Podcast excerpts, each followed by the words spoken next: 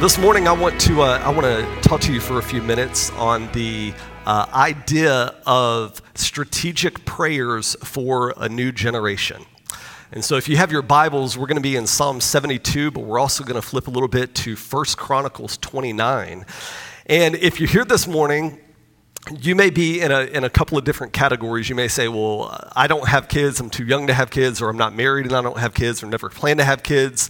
Or you may say, I'm too old to have kids, and anywhere in between that. But here, here is one thing that I know about you and about me. You, you either fall in one of these categories for sure. Uh, you either have children, you will have children, you have grandchildren, or at the very least, you know someone who has children. And if you fall into any of those categories, then today is definitely applicable for you, okay? Um, I want to uh, dig into uh, the scripture a little bit. But before we do that, let me give you a little bit of a backdrop before we, before we jump in. David, at this point in his life, he's pushing the age of 70. The Bible says that David lived a long life. The Bible says that he was an old man at the age of 70 when he died. Now, uh, that's, that's probably insulting to, to some of us here today. But let me just say this even today, many of us would never look at a person who's 70 and consider them old. But you've got to consider David's life and how he lived his life to get him to the place where his physical body was wearing out at the age of 70. David has started out as a shepherd boy. We all know he grows to national fame when he defeats the giant of the Philistines. He goes back into shepherding, but over time, David becomes a rugged warrior. Through the process of events, uh, King Saul has a falling out with David. David goes off into uh, the wilderness. He becomes a rebel in the eyes of King Saul. But after Saul dies, David then assumes the throne. It wasn't all easy once David assumes the throne. He, uh, we all know the stories where David commits adultery, he commits murder, uh, he has his own share of warfare that he goes through with people. But as David approaches the latter part of his days, his son Solomon is about to assume the throne. And David has done everything in his power to make sure that Solomon is ready for, he is set up for physical success. David has put uh, councils together and committees together. He has financially uh, set things in order. He has prepared all of the stylings for the temple that Solomon is going to build. David has done for his son Solomon, for his successor, what was never done for David. David did not have a king who was his father that would set him up for success. David had a king who was his enemy. And so, as David approaches his last days, he looks to his son, which will succeed him as king. And he wants to make sure that Solomon has everything that David did not have. And so, as David sets Solomon up for success in the physical realm, it's incredibly important that we not miss the fact that although Solomon had everything working for him in the physical, that David did not neglect to pray for his son. I want to read with you in Psalm 72 here. If you have your notes on the screen, you can follow along. This is David's prayer for the soon coming king. He says, Give your love of justice to the king, O God, and righteousness to the king's son. Help him judge your people in the right way. Let the poor always be treated fairly. May the mountains yield prosperity for all, and may the hills be fruitful. Help him to defend the poor, to rescue the children of the needy, to crush the oppressors. May, the fear, may they fear you as long as the sun shines and as long as the moon remains in the sky. Yes, forever. May the king's rule be refreshing like the spring rain on freshly cut grass, like the showers that water the earth. May all the godly flourish during his reign. May there be abundant prosperity until the moon is no more. May he reign from sea to sea and from the Euphrates River to the ends of the earth. Desert nomads will bow before him. His enemies will fall before him in the dust. The western kings of Tarshish and other distant lands will bring him tribute. The eastern kings of Sheba and Seba will bring him gifts. All kings will bow before him, and all nations will serve him. He will rescue the poor when they cry to him. He will help the oppressed who will have no one to defend them. He will redeem them from oppression and violence, for their lives are precious to him. Long live the king. May the gold of Sheba be given to him. May the people always pray for him and bless him all the day long. May there be abundant grain throughout the land, flourishing even on the hilltops. May the fruit trees flourish like the trees of Lebanon. May it continue as long as the sun shines. May all the nations be blessed through him and bring him praise. Praise the Lord God, the God of Israel, who alone does such wonderful things. Praise his glorious name forever. Let the whole earth be filled with his glory. Amen and amen. You can see in this moment where David is praying for a king. He is praying for the prosperity of the king. He's praying for the heart of the king. He's praying for a rightly just king. But here, just a few days later, we pick up a prayer that David is, is recorded from David in 1 Chronicles 29. Because David realizes that he's not just praying for a new king, but he's also praying for his son, his own child. And David says this O Lord, give my son Solomon the wholehearted desire to obey all your commands, laws, and decrees, and to do everything necessary to build this temple for which I have made these preparations. David has set Solomon up for success in the physical, which is important. But David did not miss the fact that everything David had acquired in the physical had come from the hands of the Lord. And David wanted the same prosperity for his king, but he wanted for his son to have the same heart, a man after God's own heart. Father, this morning, as we open your word, I want to pray for the anointing of the Holy Spirit to rest on us. I know today, Lord, that uh, there are so many unique situations from parents and grandparents and, and children, family dynamics, everything in between. Father, we remember that your Holy Spirit is also called our teacher. And we believe in this moment, even words that I have no capacity to, to utter or to understand or to speak into the lives of your people, your Holy Spirit does. And so I pray that you would do that today. Father, we want to lift up to you Pastor Darren as he prepares for his final procedure on his brain this coming Friday. And we as a church family want to surround he and Mandy and Braden and Kaylin with our prayers and ask the Spirit of the Lord would guard them and cover them, that you would give them success in this procedure, that he would feel like a new man come Saturday morning. So, God, please bless this great family and watch them through all this, we pray in Jesus' name. Amen, amen, and amen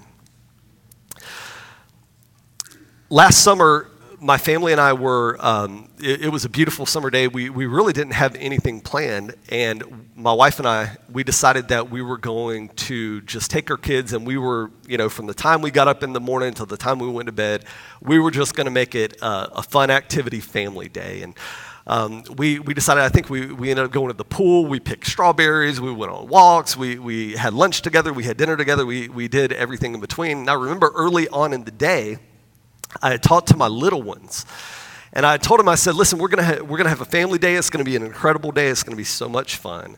And I'm going to tell you this if you guys will be good, if you won't fuss and if you won't fight with each other, all this kind of stuff that kids normally do, I promise you that at the end of the day, daddy's going to take you and we're going to get you some ice cream. Okay, but you got to be good. You know how we do that? We kind of dangle the carrot. You got to be good if you want the ice cream.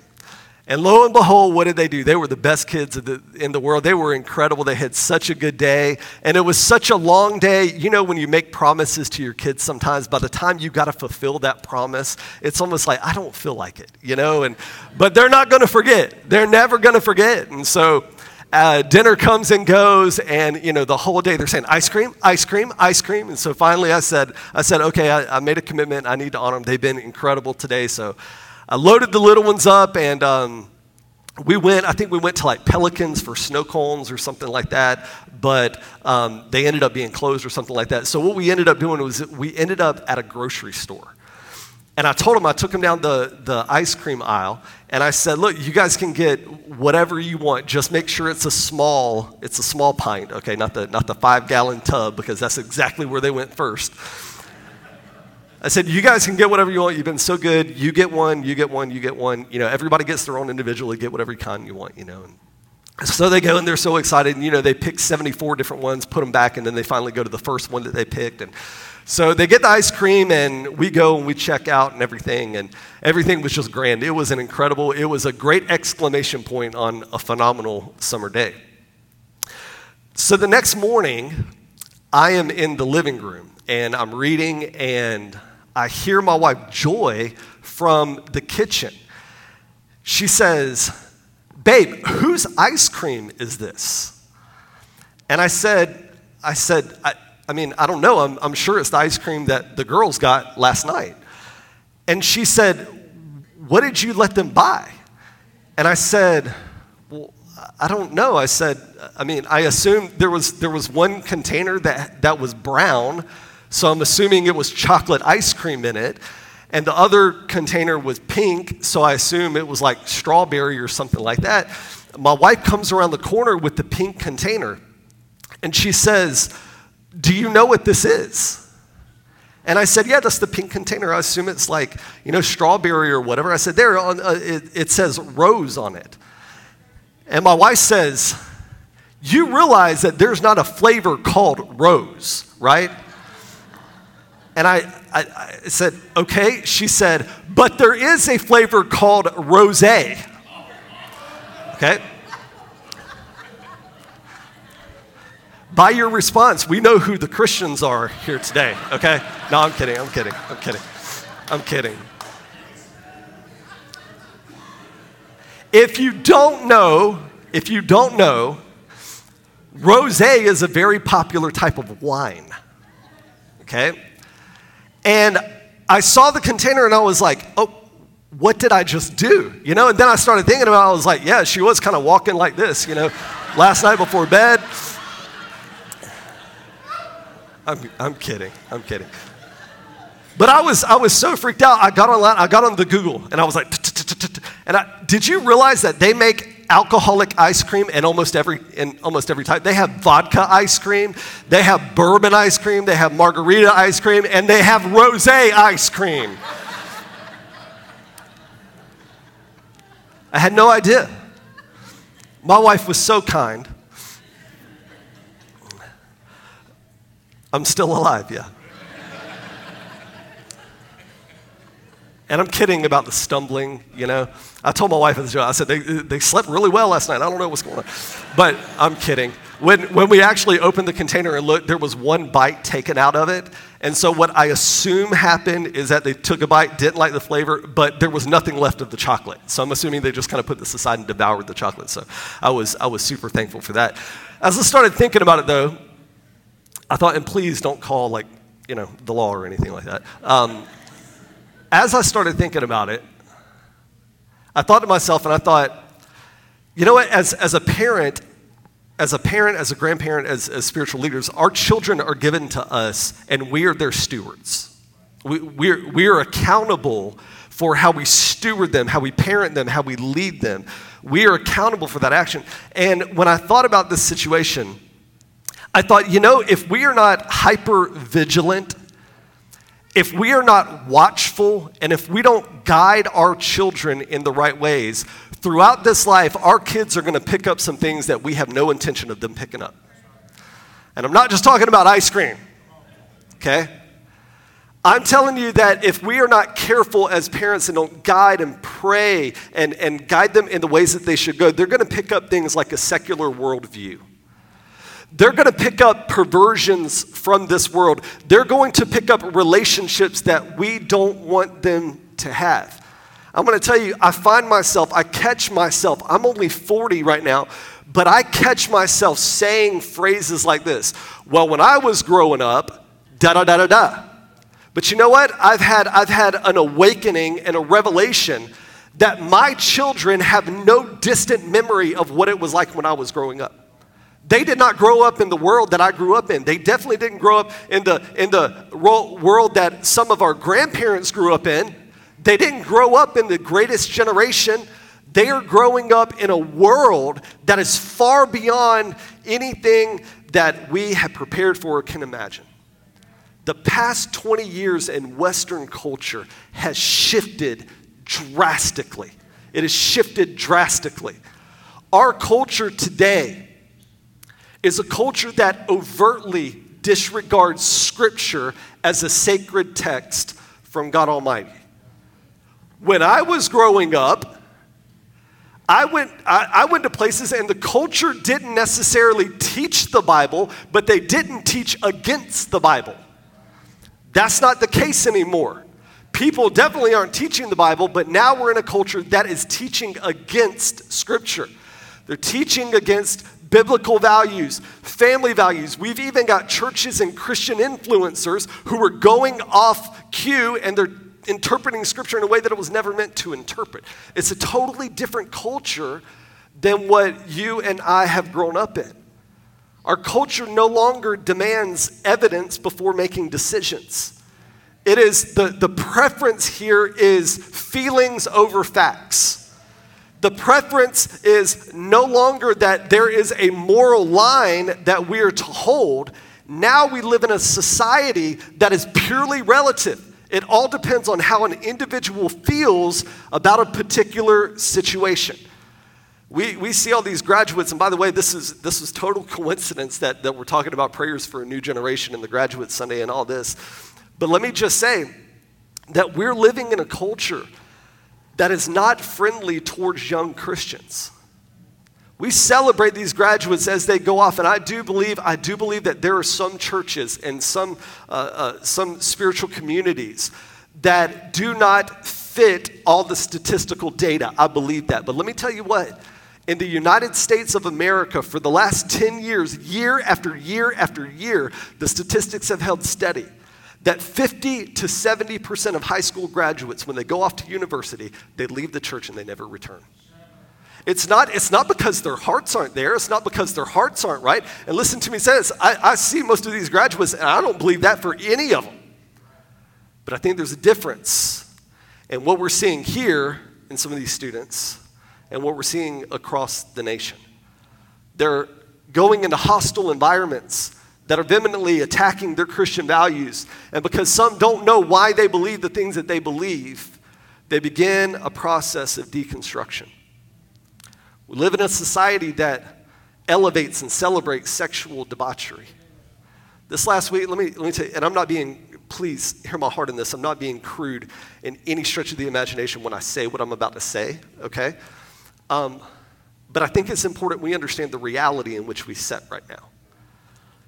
Two days ago, I watched a video, a cartoon video, a three minute video that is promoted at a school in New York City, a prominent school in New York City. And the three minute video was geared towards first graders. And its whole focus, its sole focus, was teaching them about masturbation. I know it's easy to say, well, yeah, that's in New York City. People are crazy in New York City. I was in the town of Lexington, South Carolina when I saw the video.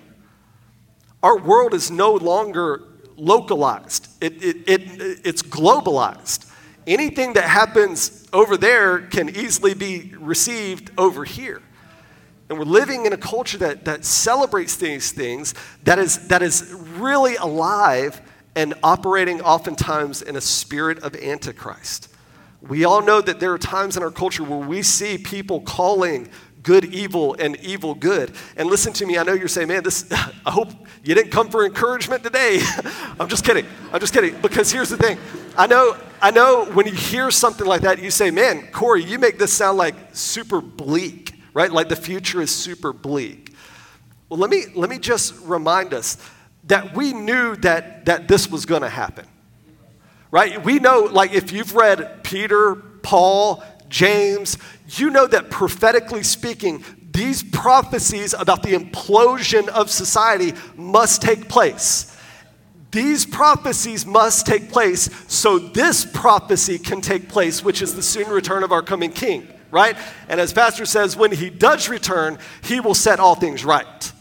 So these things have to happen in order for this to happen And, and listen to me, just as a reminder, we've won the war.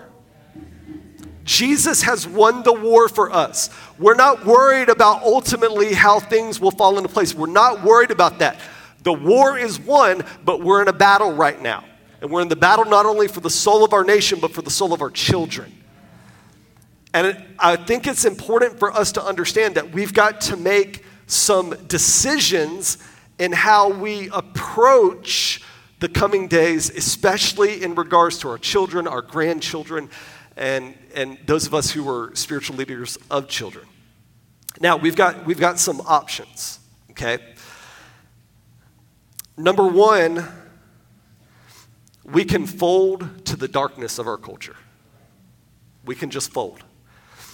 And we can become a spiritual family that just, you know, whatever culture says, we're going to hop on the bandwagon we're going to go with it, okay? By the way, that will never happen in this church. Okay, number two, we can continue to tell the darkness how dark it really is, which has never been effective. Number three, which is honestly the most appealing, if I'm being just dead honest, we can stick our heads in the sand and just hope that everything turns out okay.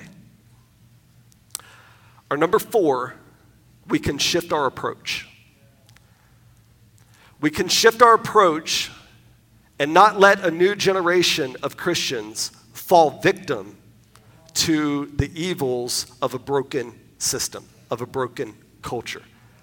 We can shift our focus and to begin to teach our children in the same ways that David would teach Solomon. We could begin to pray for our children in the same way that David would begin to pray for Solomon. And instead of our children just becoming a part of the darkness and just being absorbed into it, maybe we should pray for the fire of the Spirit to fill their souls so that when they walk into the dark culture that they're not overwhelmed by it but they illuminate it maybe we should pray for moments like the disciples on the road to emmaus where they said we were walking and our hearts burned within us. Maybe this is the approach that we need to take if we don't want to see these trends continue. And that's the approach I want to propose to you today. Uh, this past week, I took my son to an Atlanta Braves game. I haven't been to a Braves game in several, several years, never at the new stadium. And so we went on Memorial Day, actually. We went, and um, it was an incredible day. We had so much fun. But as we were at the game, uh, the players were playing, and someone came up to bat, and I saw something that I have read about, I've, I've, I've seen photos of, but I've never actually seen it happen in a game. It's something that they called the Ted Williams shift. Okay? Now, if you're not familiar with Ted Williams, he was, he's arguably the greatest baseball hitter of all times. Okay?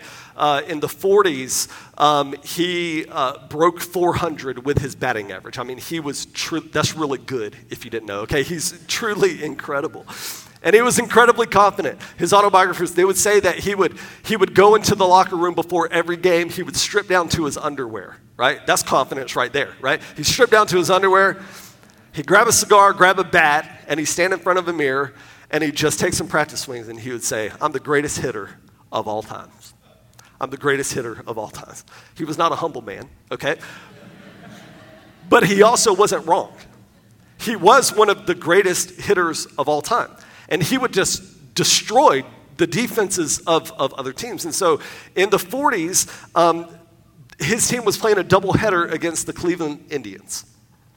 Ted Williams ate them alive. Like, just he, he hit, he was such an incredible hitter, and the Indians lost the game. So, in between the doubleheader, the second baseman, which also was the manager of the Indians, he brought his infielders together and he said, Listen, I need to, we need to devise a strategy in order to offset Ted Williams' effectiveness against us. And so they devised this plan that is now called the, the Ted Williams shift. Okay, that's what it's you know, originally known as.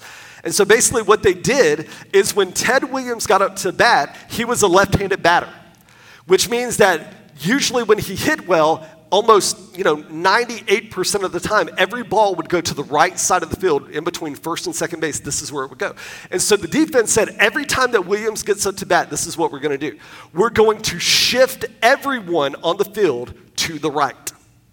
The third baseman's not really going to play third base. The third baseman's going to play second base. The shortstop is going to be where second baseman should be, and second baseman is going to be in outfield with the right fielder, and the first baseman is going to be right there. They're going to be all jammed together, so no matter where this dude hits the ball, we're going to be able to field it. It was called the Ted Williams shift, and you know what? It was effective. It worked. It worked, and some statistics say that it shaved when people would, would do this against him. Some statistics say that it would shave up to 15 points off his batting average. Now, listen to me say this.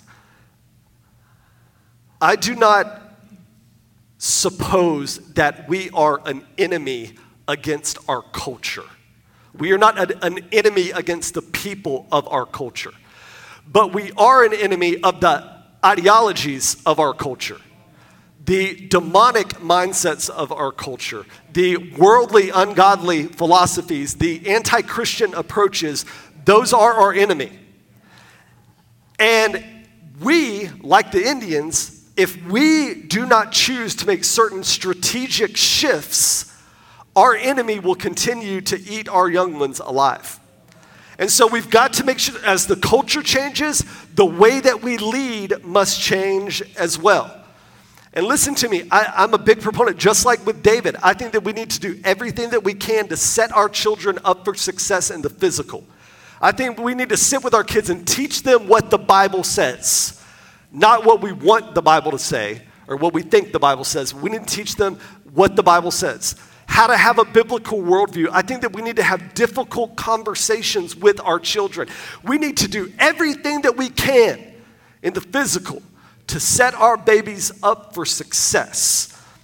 But let me tell you this in the end, in the end, the most effective shift that we are going to make as influencers over our children is a shift in how we pray.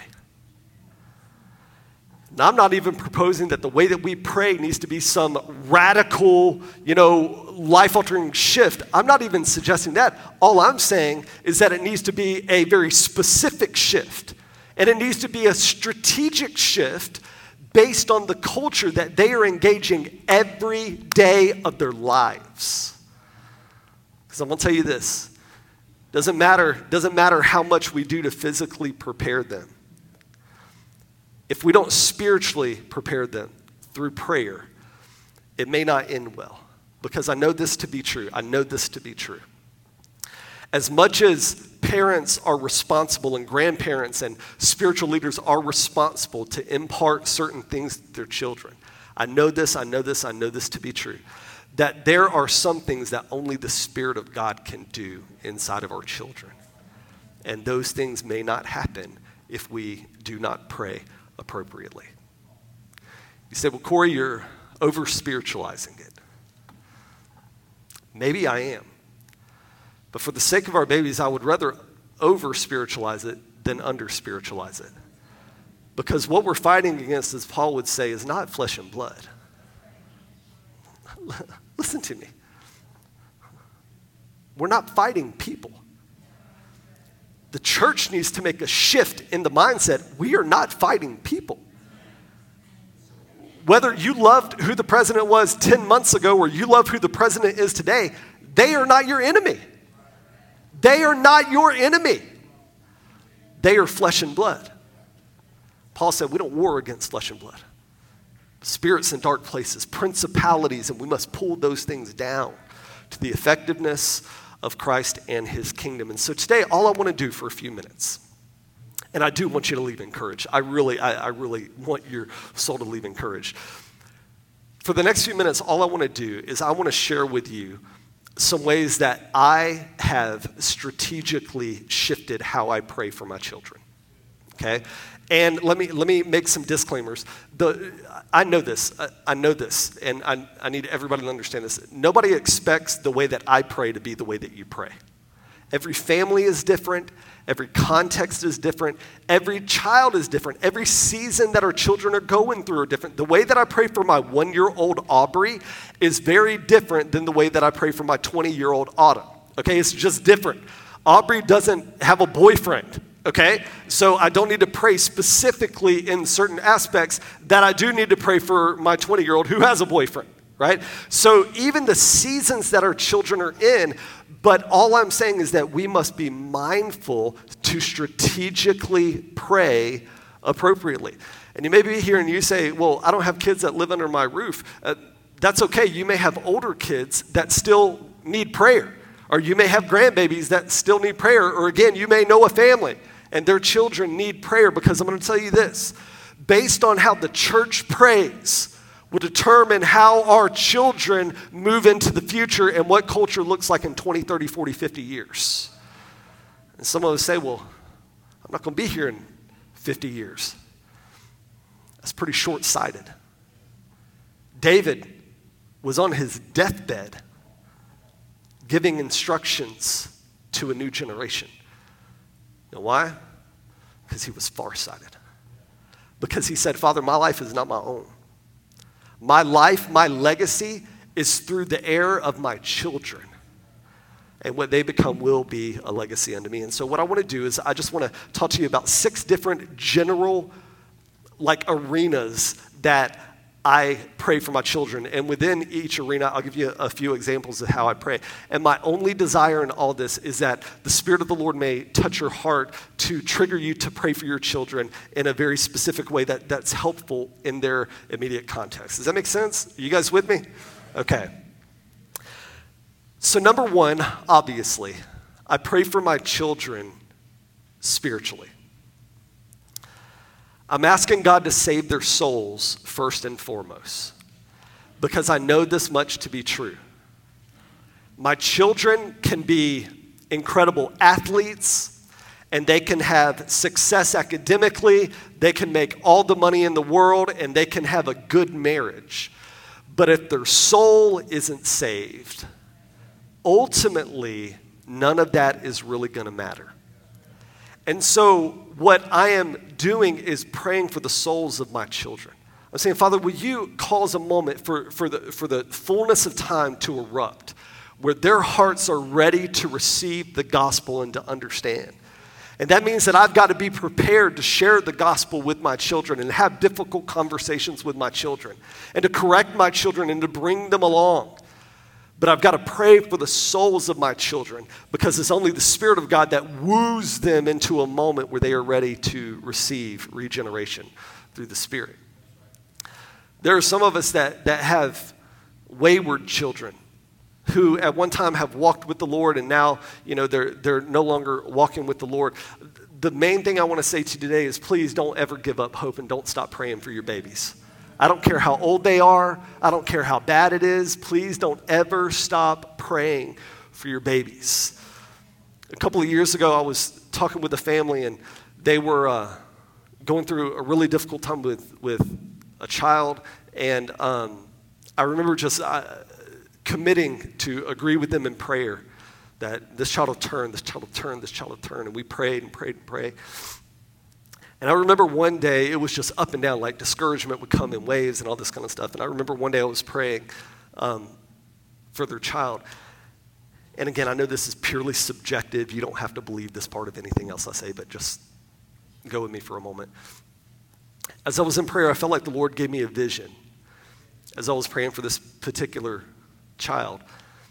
And in the vision, I saw just a small plot of, of dirt and it was brown, dark brown. It was hardened.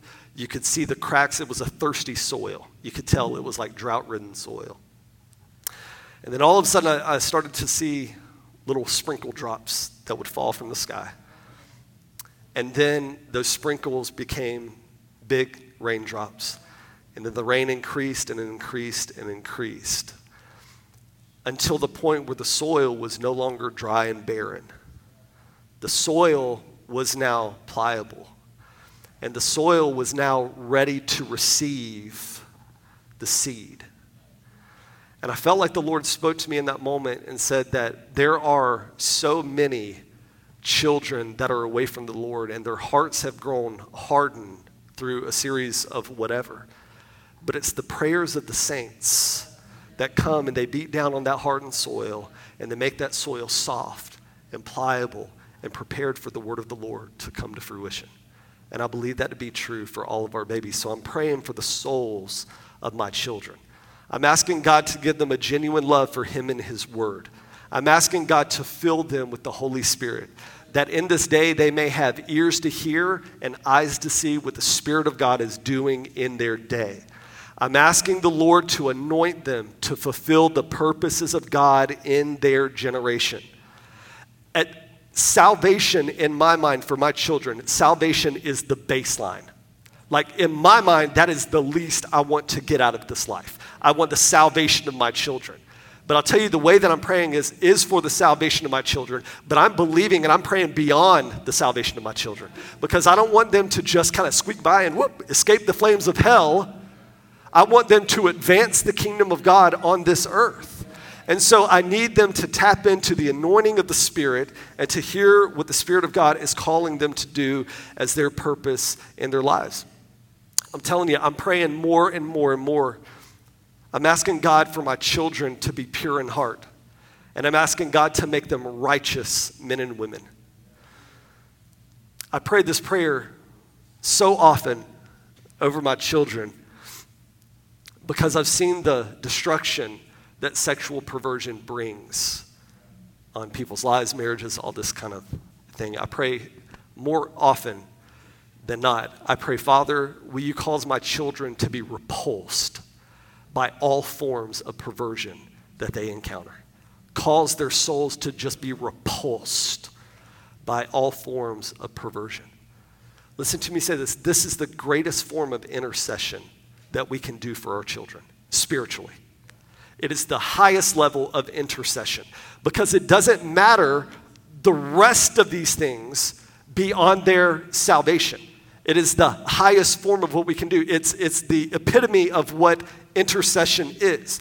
I was reading last year, um, one of the saints, her name was um, uh, Julian of Norwich, and somebody asked her, they said, Hey, uh, define for us, wh- how do you see intercession? Define intercession for us. And she said, It's when I stand in the middle and I look at God, and then I look at you, and I look back at God. I look at God, I look at your situation, and I look back at God. We see this in the life of Abraham. As the men, the, the angelic host come and they visit Abraham and Sarah. And they tell Abraham, they say, We are on our way to Sodom to bring the judgment of God to rain down on Sodom. And we see Abraham stands between Sodom and between the living God. And he says, God, would you please just spare Sodom? God, if you can find 50, God, if you can find 10, would you please just spare these people? A few hundred years later, we see uh, uh, Moses and Aaron, they're, they're in the wilderness with these millions of Israelites. And some of the, the leading councilmen, they stand up, led by Korah, and they go and they start making rebellion against uh, Moses and Aaron, and even against the Lord. The Bible says God was so furious, he sends a plague out and it begins to destroy thousands and thousands of people. Aaron rushes between, the Bible says he stood between the living and the dead. And he pleaded with the Lord, Lord, please be merciful. God, please don't destroy us all, even if we deserve it. Father, please, in all of your goodness, please spare us in this moment. The ministry of intercession is so vital that Jesus Christ Himself, the risen Lord, stands at the right hand of the Father ever to make intercession for the salvation of those who will come to Him. Jesus is literally standing for the Father and saying, Father, please save them.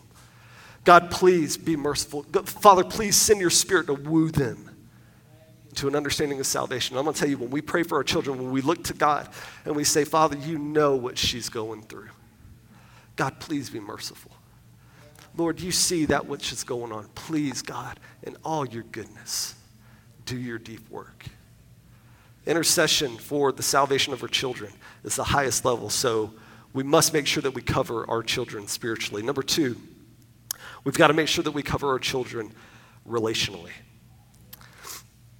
I am asking God to make my children good friends and good spouses and good leaders. Now, I'm praying for my children's spouses to be good people, but I want my children to be good spouses. I want to make sure that I'm raising children that, um, that, that give more than they take relationally. I want to make sure that they live in a place of honor for those that they are surrounded with. I'm asking God to rip out wrong relationships in the lives of my children. A few years ago, my, uh, uh, one of my children was uh, in, a, in a friendship, a relationship with, with somebody, and there was nothing really wrong. You know, uh, there was nothing really wrong, but my discernment meter was just kind of ticking. You know, and I was like, I can't really put my finger on it. I can't, there's nothing wrong here, but, but my discernment meter was just ticking every time. And I remember as the relationship carried on and the friendship grew stronger, I realized that this could be a friendship that may be a long term friendship and have a lasting impact on my child's life. And so I went to my wife, Joy, and I said, Baby, let me, let me tell you what, because we were both concerned with friendship. I said, Let me tell you how I'm going to start praying. I'm going to start praying that God, in His mercy, would rip this relationship, this person out of this relationship, unless this relationship is of God. And if it's of the Lord, we support it, we want to bless it, we want to do whatever. But if this is not of the Lord, Father, I want you to rip this relationship away from my child. And I'm going to tell you, it only took about three weeks of praying like that before the Lord ripped this relationship apart. And I'm going to tell you, I got to be dead honest with you. When you pray prayers like that, you're not always prepared for the outcome of answered prayer. And, and I got to be honest with you, I wasn't prepared for, for the, the emotional damage that was done to my child because I had prayed that way. Now, I'll tell you a thousand times over, I pray that way again because I'd far rather the short term hurt than the long term hurt. But I'm going to tell you, I had to prepare myself in the future as I begin to pray in ways like that. But I'm telling you, I'm asking God to rip out wrong relationships from my kids' lives. I'm asking God to implant right relationships in their lives spouses and friends and teachers. And hey, let me just. And let me just say this there is, there is a vast difference between a teacher that is a Christian teacher and a Christian that is a godly teacher. There's a vast difference between Christian friends and godly friends. A Christian can go to heaven and not be godly. I want my children surrounded with godly people, and I want my child to be a godly person that can surround other people's children with. I'm asking God to never allow their enemies to prosper. David prays this for Solomon. Now, David's talking about some pretty violent stuff that most of our kids don't have to suffer through. But I'll tell you the way that I'm praying against my children's enemies. I'm praying that rumors will never be their portion or lot in life. I'm praying that God will never let bullying take hold in their life. I'm praying for the psychological effect of social media and different things like that. Those are the enemies that I'm praying against for my children. I'm asking God to give them a heart for people who are marginalized. I'm asking God to, to I take very seriously Proverbs 31 which is a command that we are to speak up for those who cannot speak up for themselves. And I want my children to be people like that. And so I'm asking God to give favor relationally on every level. Number three, I'm asking God to cover them emotionally. I'm asking God to make my children emotionally whole and stable. Do you realize that last year, you went through your first pandemic. Hopefully the last, but definitely your first pandemic. And for many, many adults, it was a traumatic year. It was a shaking year, okay? But let me just remind us you know who else just went through their first pandemic? The 11 year olds and the six year olds and listen to me, I know that, that it has been difficult on everybody. I understand that. And I just want to take a moment to encourage every parent that has struggled through this emotionally to seek out the godly help that you need so that you can in turn help your children process through this if you need. I'm telling you, when you read the statistics about children, there's a, there's a lot of discouraging stuff about depression and anxiety and isolation and suicide and all these different kind of things. And, and listen to me say this I'm not saying that we need to feed false trauma. I do not believe that at all, okay? Have, you, if you've got kids, you know how kids are sometimes. I, I, remember one time one of my young daughters, she was probably three at the time, and she had scraped her knee on, on a doorway. And when she had scraped her knee, she immediately fell. And she said, she said, Oh, my knee! And she literally dragged herself everywhere, all over, for the rest of the, for the, rest of the day. And I said, Baby, get up and walk. And she said, I can't. I scraped my knee.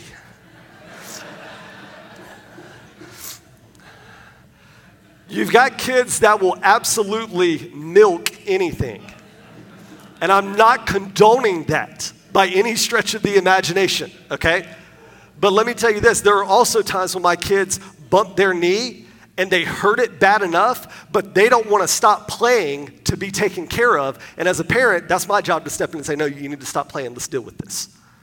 And so all I'm saying is this is that as a parent we have to discern what is real and what's not real, but we have to play a role in helping our kids get through all the stuff that they've been through in the last year. Let me just throw this little uh, tidbit out there. Uh, Gallup did a, a, poll at the end of last year, and it was talking about mental health of people from so many, I mean, it was thousands and thousands of people, and there were like seven different uh, uh demographics. It was age and gender and race and income level and all this kind of stuff.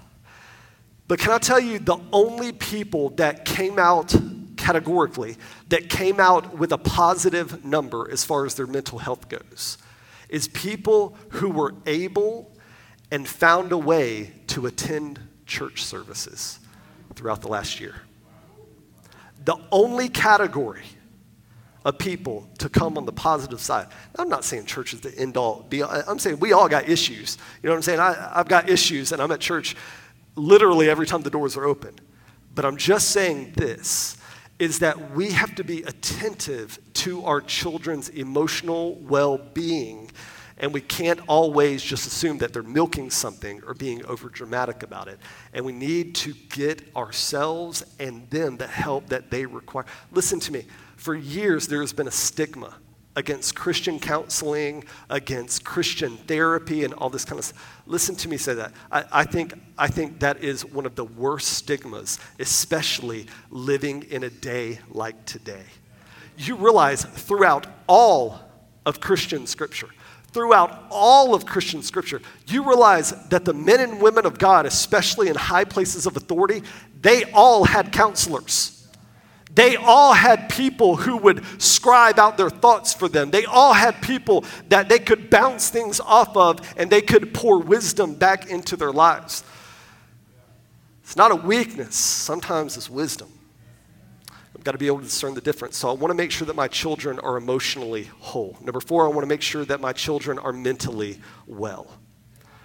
I am asking my God to give my children a biblical world view you realize that out of 70 million children and teenagers, 4% have what we would consider a biblical worldview. And when I say biblical worldview, this is what I mean. I, I want my children, as they, um, as they look at marriage, I want them to say, what should a marriage look like through the lens of Scripture? I want my children to look at their work ethic and say, what should a good work ethic look like? I want my children to look at salvation and good works and say, what does salvation truly look like? When they think about Jesus, I want them to say, not what all my friends, I want to know what does Scripture say about Jesus? This is possessing a biblical worldview where all that we think and do go through the filter of the Scriptures. Listen to me. There are humanistic lies that must be exposed. And I'm telling you, listen to me. There are incredibly intelligent people that can outthink and outtalk me and you, much less our children. There's got to be something in the spirit that clicks with them. There's got to be a regeneration in the soul that clicks with them, and it comes through prayer. I believe we got to teach our kids the Bible. Listen to what Paul says. He says, Listen, when we have taught the Bible, we won't be tossed and blown about by every new wind of of teaching. We will not be influenced when people try to trick us with lies so clever that they sound like the truth.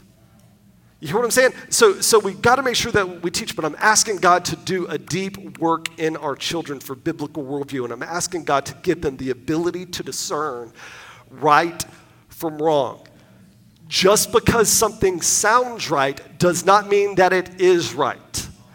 I was talking to a pastor a couple weeks ago. A, pastor called and um, just asking for some counsel. They were they're trying to hire somebody, and they, they were asking, "What do you think about this, this, and this?" And and uh, as the conversation developed, I, I just told him, I said, "You can't afford in the day that we live. You can't afford to hire someone that does not think."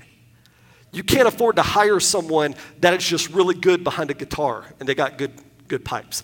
You can't afford to just hire somebody because they know how to draw a crowd. You've got to have the ability to hire someone who thinks at a high level and can defend the Christian faith and be, be mentally sound. Number five, I pray for my children physically. I'm asking God to protect them from disease, from accidents, from, from incidents, whatever. I'm asking God to give them long lives, and I'm asking God to give them full lives as I pray for them spiritually. And finally, I pray for my children directionally. I'm asking God to give them a purposeful calling. Listen to me, not a career. I'm asking God to give them a calling. Now, now listen to me. Any career can be a calling, but I want God's purposes established in that calling. I'm asking God to give my children favor and influence. I'm asking God to give them heaven's wisdom. I'm asking God to give them prosperity, not at the expense of their souls, but the Lord knows what they can handle. And I'm asking God to bless them with all that they can handle. And I'm asking God to give them a legacy. I'm asking God to give it. Listen, I got a, I got a one year old child. I'm asking the Lord, Father, give her a legacy. You know why? Because her legacy is my legacy. whatever she becomes is attached to me. I know that sounds mighty selfish, but I got to be honest, I'm in it for that. I remember one time Andy Stanley made an incredible statement that I just can't dig out of my soul.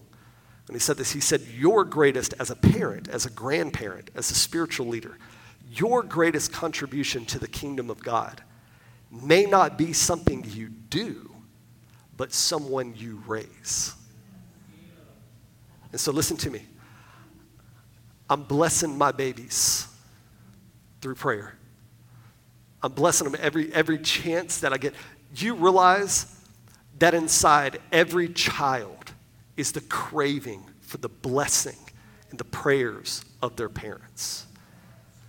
It was such, it was so profound inside of Jacob that he deceived his own father to receive the blessing. So I don't want my kids to go a day without them verbally hearing me. You can ask my children, I verbally bless them. I, kiss, I said, bless you. Easton leaves, he gets out of the truck every day to go to school. I said, bless you, buddy. The Lord, love, I love you so much. The Lord bless you. This morning I'm leaving. I, I bless my little Aubrey who's still asleep. The Lord bless her, bless her, bless her. Because every child needs the blessing of their parents. And so today, I want to, uh, we're, we're going to go ahead and wrap things up. I know our worship team's coming and everything like that, but the essence of everything I wanted to say today can be narrowed down to this. We need to do everything in our power to set our children up for success in the physical realm. But we need to equally match that by setting them up for success in the spirit realm. Now, here's the troubling part about it all is that none of us know how this is going to end. You know what I'm saying? Like, I have five children, five children. Living in the culture that I live in, statistically speaking, it's probably not going to end well for one of them. Okay? So, do you know what that means for me? That means I'm going to go to the Lord in prayer even more because I refuse to live under something like that. But let me tell you what none of us know how it's all going to end. We've all seen families that have raised all their children the same way. And so many of them are serving the Lord, and then one or two are, are not. And it's just, it's, it's inexplicable. We, we can't even explain it. Let me tell you, for Solomon, from what we can gather, it didn't end well for Solomon.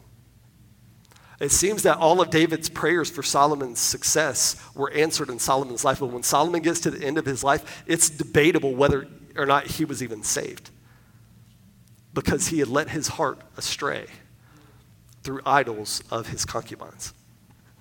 And so, all I'm saying is that we can do all that we know to do, but we still have to understand that human responsibility still remains. Our children still have to make choices. But as their spiritual leaders, may we take a cue from the prophet Samuel, who said, Far be it from me that I should sin against the Lord by failing to pray for my people. Because I know this much is true. I know that when we pray, heaven hears. And I know when we pray, heaven acts. And I know that when we pray, hell trembles. And when we pray, the Spirit of God moves.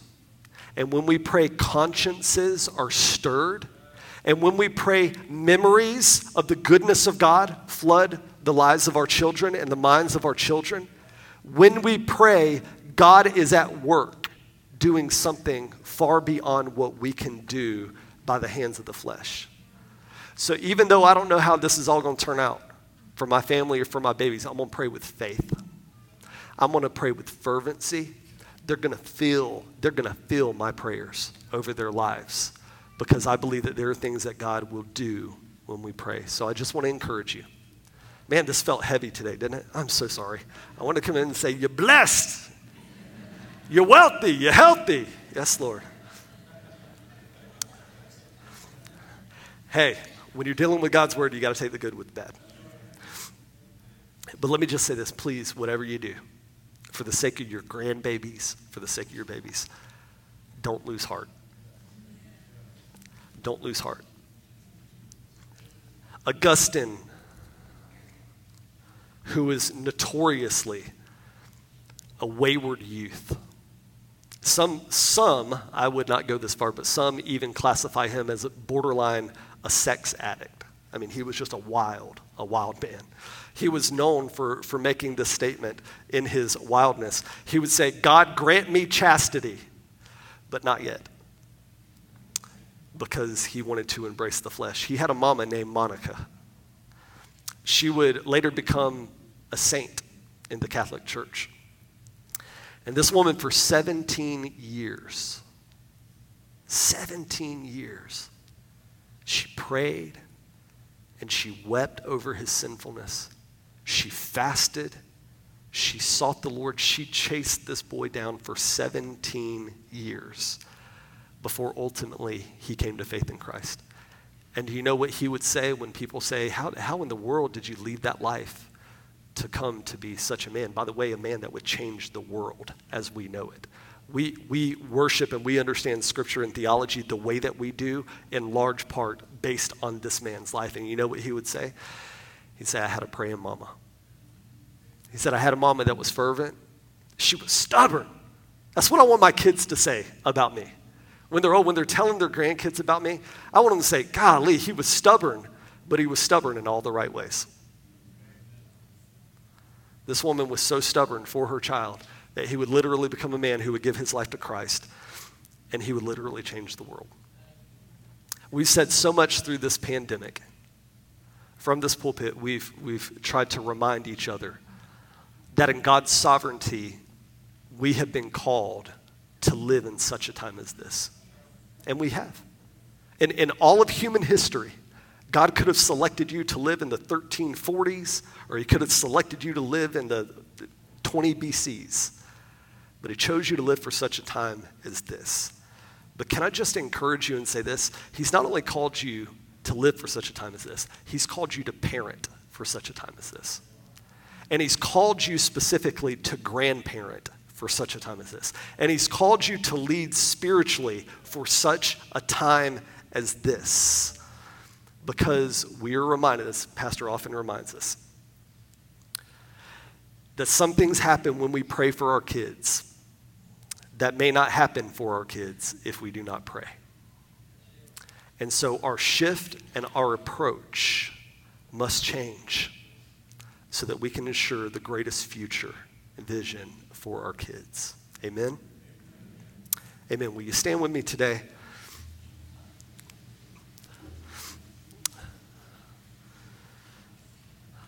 I want to ask, first of all, for those of us joining online, there is a phone number that's going to pop up on your screen.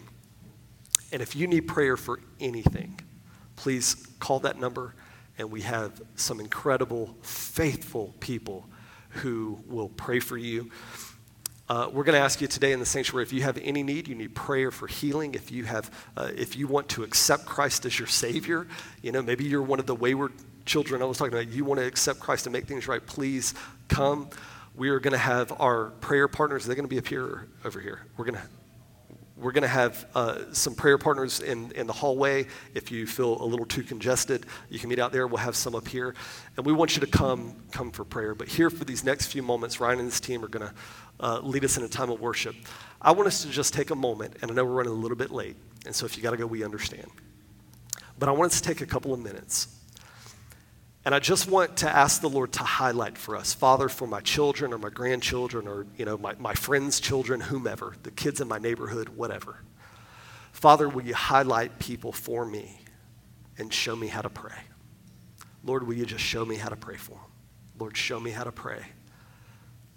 Father, we come to you in the name of Jesus, our perfect Father, our heavenly Father. And God, we're so grateful for the blessing that our children are, all that they mean to us, all that they mean to this church family and to the world. And my prayer today, God, is that you would do everything as Pastor Mike has already prayed for these graduates, but you would do it for all of our children. That they would come to know Jesus and not just know him, but fervently live with a passion, an undying passion for the renown of Jesus, the risen Lord. I pray that you will make them emotionally whole. I pray that you will help them to stabilize mentally and have good minds and biblical worldviews. That your protective hand would be on their coming and going. That you would cover them as they go out to fulfill their destinies in this life. Father, that everything that they become will be so much more than what we have attained in this Christian life. They are a legacy for us as individuals and a legacy for this house. And I pray your blessing over them. In the name of Jesus.